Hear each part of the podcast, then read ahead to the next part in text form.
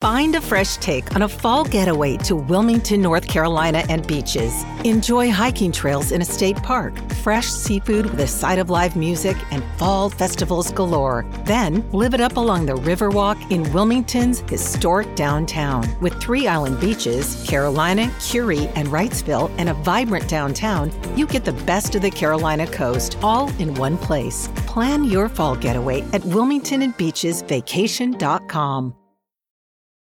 Does Monday at the office feel like a storm? Not with Microsoft Copilot. That feeling when Copilot gets everyone up to speed instantly? It's sunny again. When Copilot simplifies complex data so your teams can act, that sun's shining on a beach. And when Copilot uncovers hidden insights, you're on that beach with your people and you find buried treasure. That's Microsoft Copilot. Learn more at Microsoft.com/slash AI for all. This podcast may contain explicit language, and feel free to use explicit language when you review the gist on iTunes. It helps other people find the show. Tuesday, August 13th, 2019. From Slate, it's The Gist. I'm Mike Pesca. Maybe you've seen one of these compilation tapes of Joe Biden's recent gaffes going around. Uh, if this were the 80s, they'd be sold on late night TV, but we get them for free on Twitter. Here's a select few from, uh, I don't know, just within the last couple weeks. This is from about a three minute clip video. I'll play about four of them. Poor kids are just as bright and just as talented as white kids. Right. I found that Julian, excuse me, the secretary, we sat together in many meetings. My wife is a full-time teacher, taught all, all during being when we were vice president. We choose truth over facts. Uh, you know, I, I, I looked at it anyway. I, that's what I think my plan, I know what my plan does. But you know, you may have heard some analysis that is going around about these gaffes. And it goes like this Well, I mean, what do we expect? Biden always has had gaffes. Or, nah, this is nothing new. Biden gaffed every time he ran for president and as vice president. No, no, no, no, no, no. These gaffes, these current gaffes, are qualitatively different.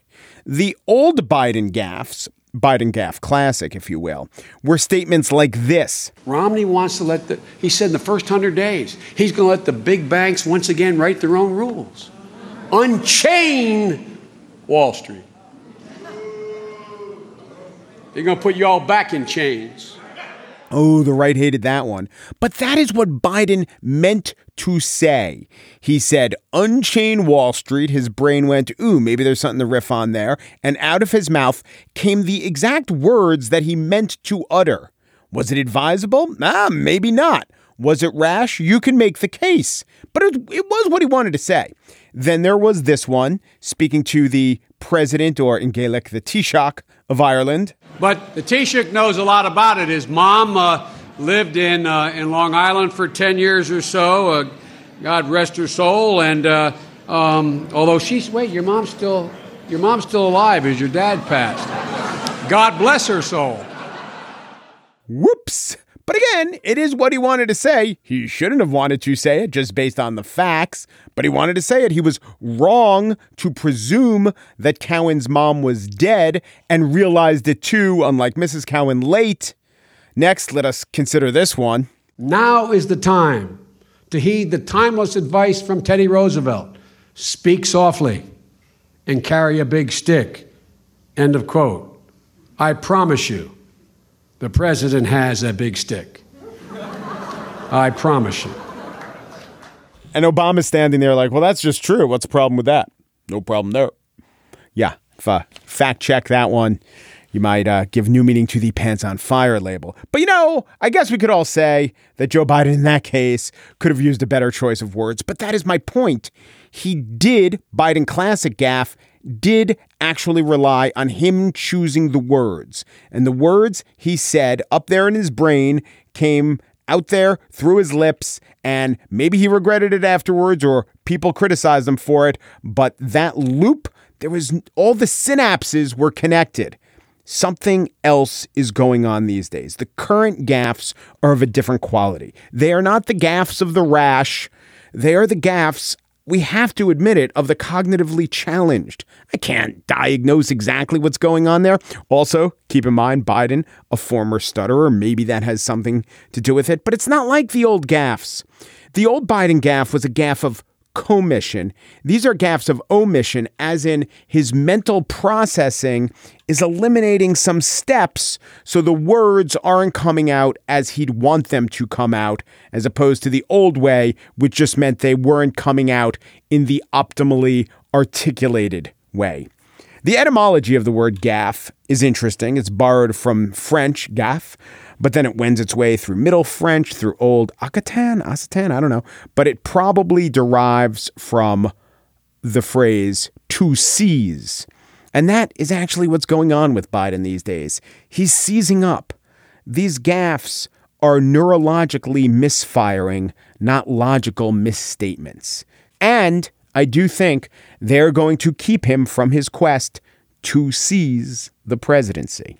On the show today, in the spiel, the worst disease gives us the best news. But first, Maria Konnikova has been known to study a long con to dissect its intricacies, but also to make an instantaneous read at the poker table where she might calculate pot odds, opponent strategy, and overall tournament placement.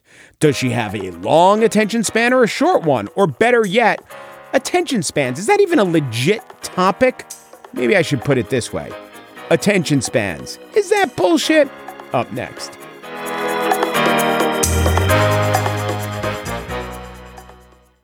The Defender is a beautiful car, but beauty is, of course, sometimes only skin deep. Not with the Defender. Let's talk about the interior. It's robust, built with integrity. Yes, it's designed iconically, the exterior. That's what compelled me. My, my neighbor Jay says, Mike, you see what's on the block? It's a Defender. And I look down the block, and indeed there is.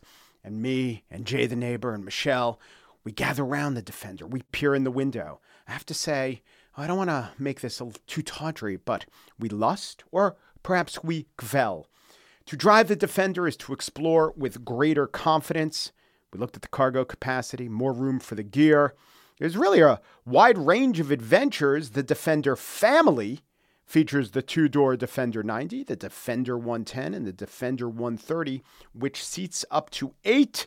Push what's possible with a vehicle made to go further. The Defender 110. Learn more at LandRoverUSA.com slash Defender.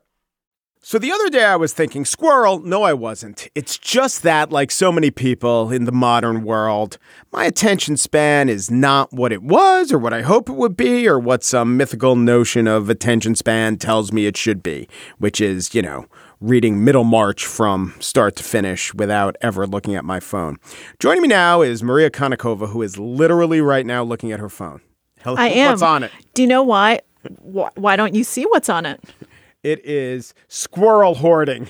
yes, I was looking up the statistics after yeah. you said squirrel of what percentage of nuts that squirrels hoard. They forget where they hoarded them. So you were quickly, uh, one word triggered something. You quickly had to flit away to that thing it reminded you of. Exactly. I think this is a great way to be. I mean, this is why I do this show. But let let me properly introduce you in case our listeners have a sufficient attention span to attend to this information. Maria Konnikova is the author of the Confidence Game, and she is author of the forthcoming The Biggest Bluff. She also joins us to talk in our segments called Is That Bullshit? And today we will play Is That Bullshit? Are attention spans shrinking? Thank you for coming in, Maria. Thank you so much. And I was not able on that one website to yeah. find the answer to the squirrel hoarding question, but I remember reading it, and it's something like squirrels forget seventy percent of all nuts, something along those lines. It was, it was, it was, it was a huge percentage, and I just thought it was the funniest thing in the yeah. world. So what is what what happens to all those other nuts? Do Who some knows? other squirrels find them? Maybe some other squirrels find them. Maybe they become trees. Yeah, that's right. That's where all the trees come from. So here's the here's what I want to do before we get to the idea of attention spans yeah. shrinking. It seems to me that the idea of an attention span might be something of an artificial construct, and it also seems to me that maybe it's recent. I don't know that in me- medieval times they talked about it. Am I right or wrong? Do you know anything about this? I do actually. So yes, if you're talking about psychologically speaking, there is a specific term known as the attention span. It is a total bullshit construct. Oh, cool. Yes. So you're absolutely right.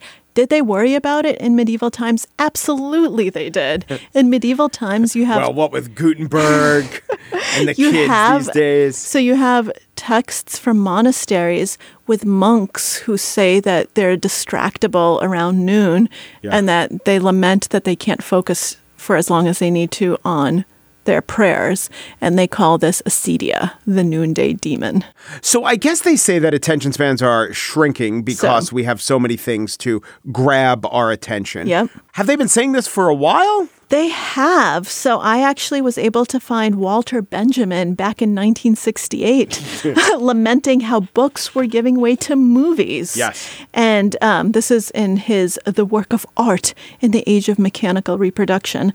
And he says that concentration, which is required for true art, is being replaced by distraction. It is probably And this is horrible. Yeah. And this is horrible. And that movies are the devil, basically. This he doesn't say that movies are the devil, but This but is, that's the you know, conclusion. a good uh, 15 years before the remote control, though. So you still Absolutely. have to to change the channel. Absolutely. And this is something that we've heard over, I mean, McLuhan says this, and today we have it, you know, basically from everyone. You can read, I was able to find, I think, at least five New York Times op eds from the last five years Mm-hmm. about our attention span shrinking. And there's a number that's actually bandied about Yes. quite often that says that it's shrunk from 12 minutes in 2000 to 8.25 in 2015 I hate when they express minutes in some in yes. decimals. Yes, but this is wrong actually. Okay. Yeah, there's. I don't have to so you don't you don't actually have to worry about this because um, there was one very persistent journalist who tried to track down this statistic, found that it was quoted from Statistic Brain. Um, contacted Statistic Brain, got no reply. Tried to figure out where Statistic Brain What got it from. Statistic Brain? It's a website. Oh, okay. Yeah. So basically, no one knows where this statistic came from, and there's no study. Or maybe someone shows it. knows, but they weren't paying attention. Yes, exactly. No one was paying write it down. attention to Yeah. him, and it looks like he really doggedly tried to find it out. So I will defer to him and say that that statistic is not based on any study. Also, when they say attention span Yep. is this many minutes, are they saying at that point the median person can no longer pay attention? I don't even think that's what colloquially Yeah. we mean when we say attention spans so are shrinking. I, I c- couldn't agree more, and no one really defines it. What does it actually mean? So um, there was one study that I found. This is kind of the one of the first instances, if not the first. It's the first one that I could find, but I'm not sure it's actually the 1st um, that tried to. That's been cited as kind of our 10 to 15 minute attention span. This was a 1978 review by Hartley and Davies of note taking during college lectures. And they found that note taking decreases, but it was actually misquoted in the future because they found that it decreases in the last 10 minutes of the lecture, not after 10 to 15 minutes. Okay. And that the reason it decreases is because the content of the lectures tends not to be as note intensive near the end as it was in the oh, beginning. Oh, that's interesting. Because you're providing a lot of new information Yeah. and then you're wrapping up the class Right. and everyone's getting ready to go. So it's not that they've drifted away. That actually, the main difference with note taking and with the amount of attention that students pay happens to be the teacher. And so this is the first instance that I could find of this 10 to 15 minute attention span. And it's not even measuring really attention span. How else would they study it? How else have they tried? That seems like somewhat clever. Let's look at a class and we'll see. Yeah, so so they they've looked at a bunch of stuff. Um, They do the eyeball tracking. Yeah, thing? so eyeball tracking has been done, but that's only good. So this is why this is why it's so hard as a psychologist to study attention span because you can do eyeball tracking studies for concrete things, but it's very hard to do eyeball tracking and have someone sit in this machine, which is actually very uncomfortable. I've done these, um, and if you haven't, I don't recommend it. You know, you, you I saw to. Clockwork Orange. It must be like that. Yes, it's exactly like that. Imagine doing that for an hour Right. right? So all of these studies tend to be very short. Like the tasks that you do are a few minutes long. Right. And so even though eye tracking is a great measure, um, it's much more useful for task switching, for uh, multitasking, for those types of things, for distractions. How how well do you filter distractions, and less so when it comes to you know our attention spans in general. How long are you able to pay attention? And I think the reason that it's so hard to find a way to study it is because the concept doesn't really make sense. All of these questions never get asked. Um, and there's a psychologist whose work I don't think we've talked about in the past called um, Mihaly Csikszentmihalyi, who studies yes, who studies flow, the concept of flow, which is kind of how engaged are you in something? Are you feeling one with it? Are you uh, kind of in the moment? If you're experiencing flow, you can pay attention indefinitely to a lot of things because you can experience flow when you're doing something that requires mastery, but you can also experiencing it when you're collating letters. If you you know if you get into a rhythm Yeah. and you actually kind of get into You're in the that zone, groove. Yeah. you know, it it has little to do with the complexity of the task and everything to do with your mindset. And when you're in a flow state, you can pay attention forever. And if you're being distracted, if you can't engage, if you're not actually able to get into that state because there are lots of things happening and you can't hook your attention initially, mm-hmm. that's when you have distractibility problems. But it's not that you can't pay attention, it's that you basically didn't have the initial engagement Is that to begin with. Is that different from how it used to be, or No. what things were like when we I were think this is I think that? this is why the monks are uh, lamenting it hundreds Yeah. of years ago because it's always difficult to hook your attention. Now, what is different today is that there are many more things competing for our attention. Right. And so it becomes more difficult for that in- initial attention hook to happen. I mean, we've always had things competing for our attention. What the modern world does incredibly well is hijack our attention. So when you say, you know, the MTV edits, all of that, it doesn't mean that our attention spans are shorter. It means that they're very good at capturing our attention and they capture it over and over again. And so we live in a more stimulated and stimulus laden environment, which makes it more difficult to engage and makes it unnecessary. So, for people who've never had deep engagement with anything, they don't realize how that that might be actually incredibly rewarding, that they mm-hmm. might be able to get something out of it because they've never had to. It's kind of it's one of these things where if you've never had to be bored, you don't realize that actually, you know, sitting quietly can can lead to a lot of creative insights that yeah. So I've you heard. can have. I mean, my earbuds are plugged in and Exactly. fully charged, Yeah. so I don't have to live through that hell. But, but yeah. people have always been scared of this, right? Yes. When the radio first was invented, people thought, "Oh, oh, you know, now no one's reading books. Everyone wants to sit and listen to the radio." Sure. This Green world- Hornet. You kidding me? Absolutely. It's compelling stuff. So so I think that these fears always kind of Right. will come up every generation. I think that, you know, there's always reason for them. And we do need to be aware that this exists. There was one study that was just done by, by scientists at Cal State, and they looked at middle, high school, and college students who um, were studying in their natural study environments. So that could be their bedroom, you know, living room, kitchen, wherever, wherever they were doing their homework. And they had, um, they basically looked at how well they studied um, and how much technology they had around them as they studied. Right. And so they had things computer, cell phone, TV, music players, video game consoles, video games, and then they looked at how many windows were open on their computer if they had a computer at the beginning of observation um, and what exactly was open. Was it Facebook, chat, word processor, PowerPoint, YouTube, etc. And so they found that basically in 15 minutes of observation, they were able to stay on task about 65% of the time. So that's 10 out of 15 minutes. Yeah. What seemed to predict the ability to pay attention, though, wasn't so much how many things you had around you, and it was more so what your study habits were. So students who had better study habits were better able to study. Oh, okay.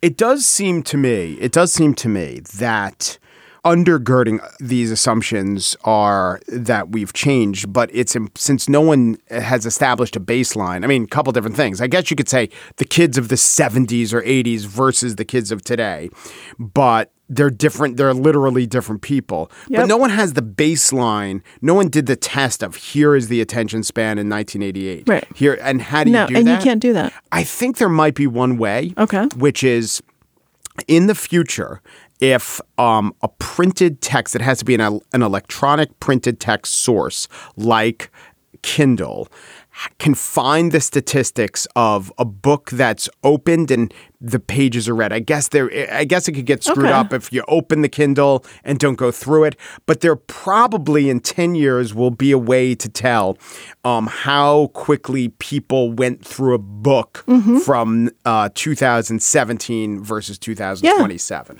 But other than that, I don't know how you really test it. I don't know. And the only the only study that actually looked at attention span that had numbers that I could get on board with looked Yeah. at global attention span, Uh-huh. which has nothing to do with individuals' ability to pay attention, but just looked at global trends. Yeah. Basically, how long do Twitter trends last?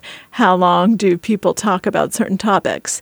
And they found that that actually decreased. Um, Yeah, no kidding. But that's something totally different. That's not individual attention spans. But I could see why someone would look at that and say, "Oh, we can't pay attention anymore." So they looked at Twitter. No, the, the memes have just gotten better. They're Exactly. coming fast and furious. and So- we got this guy in the White House. He keeps doing something new every day.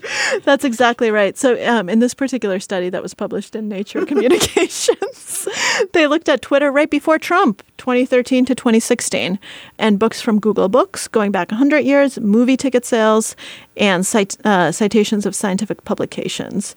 And then they looked at Google Trends, Reddit, and Wikipedia. And they basically saw that. Um, everything tended to decrease a little. So, um, for instance, in 2013, a hashtag stayed Yes. on top in the top 50 for an average of 17.5 hours, and by 2016, it was only 11.9 hours. Huh. So hashtags go down, and some of the other stuff wasn't statistically significant. There's a caveat. So, our attention spans are shrinking societally as a people's. Is that bullshit? Bullshit. All right. Total I bullshit. A, I love a nice. I love a nice clean one. Maria Konnikova is the author of The Confidence Game and the forthcoming The Biggest Bluff. Maybe you saw her at the World Series of Poker. I mean, if you were there, that's what that's what she plays cards for a living. She has to pay attention to hand after hand after hand. Yeah. Sometimes And the clubs, hopefully, sometimes you guys will pay attention to the biggest bluff for week after week after week. Thank you, Maria. Thank you, Mike.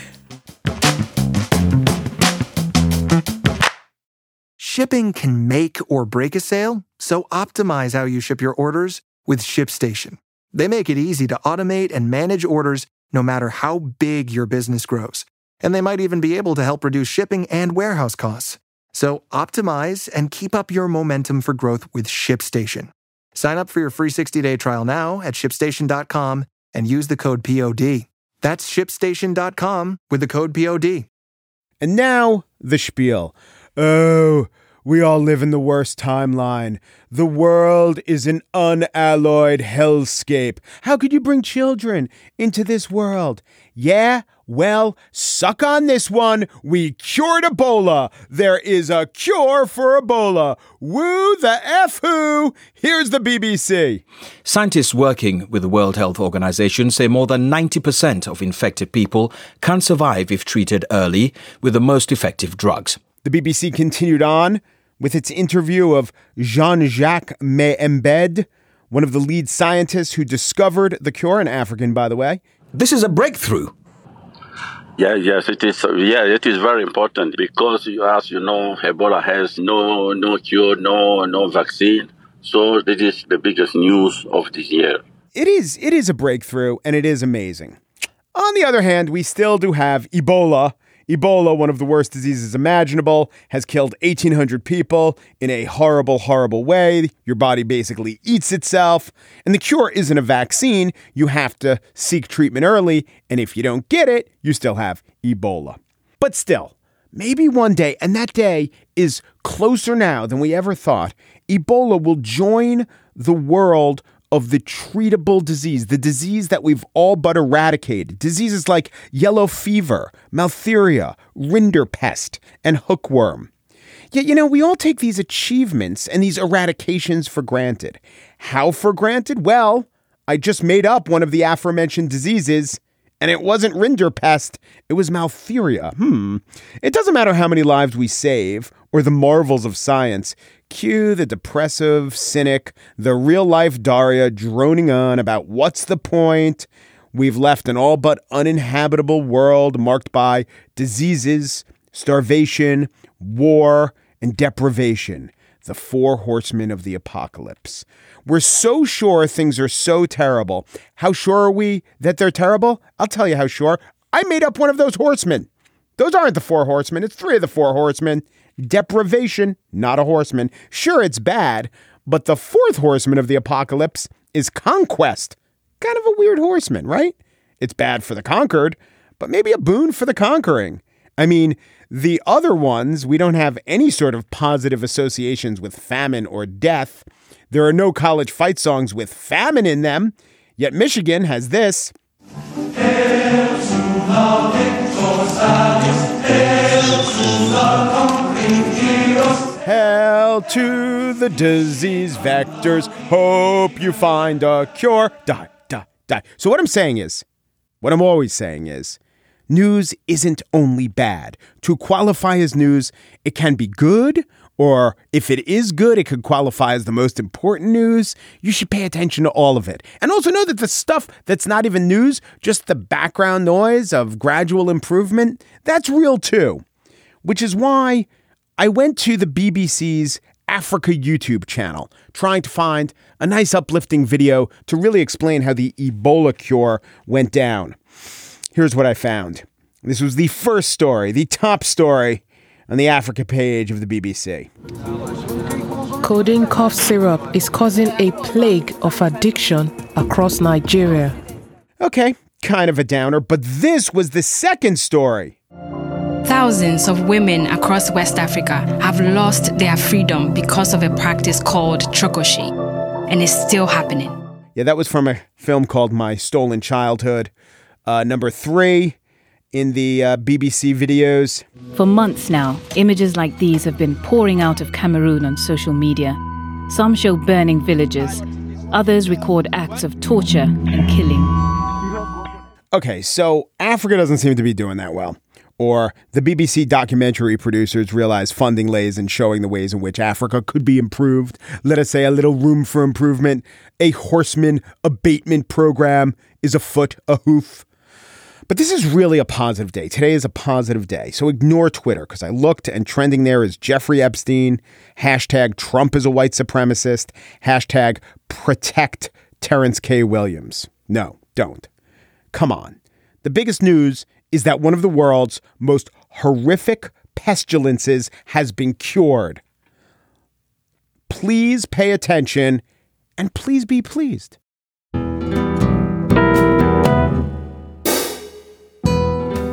And that's it for today's show. Pierre Bienaimé and Daniel Schrader produced The Gist. They choose facts over truth. They choose authenticity over realness. They choose negotiation over diplomacy and they embrace the call not to hug too much. And what next? Right there on your feed, right now. What next? The changing demographics of the migrants who are fueling the border crisis. The gist Ben Franklin, who signed the Declaration of Independence, said, We must all hang together, or surely we will hang alone. Because Franklin knew that the British were adept executioners, and Ben Franklin didn't want to be very well hung. Am I right, Scranton? Un Peru de Peru du Peru, and thanks for listening. Ah, mmm. The first taste of rare bourbon you finally got your hands on. That's nice. At caskers.com, we make this experience easy.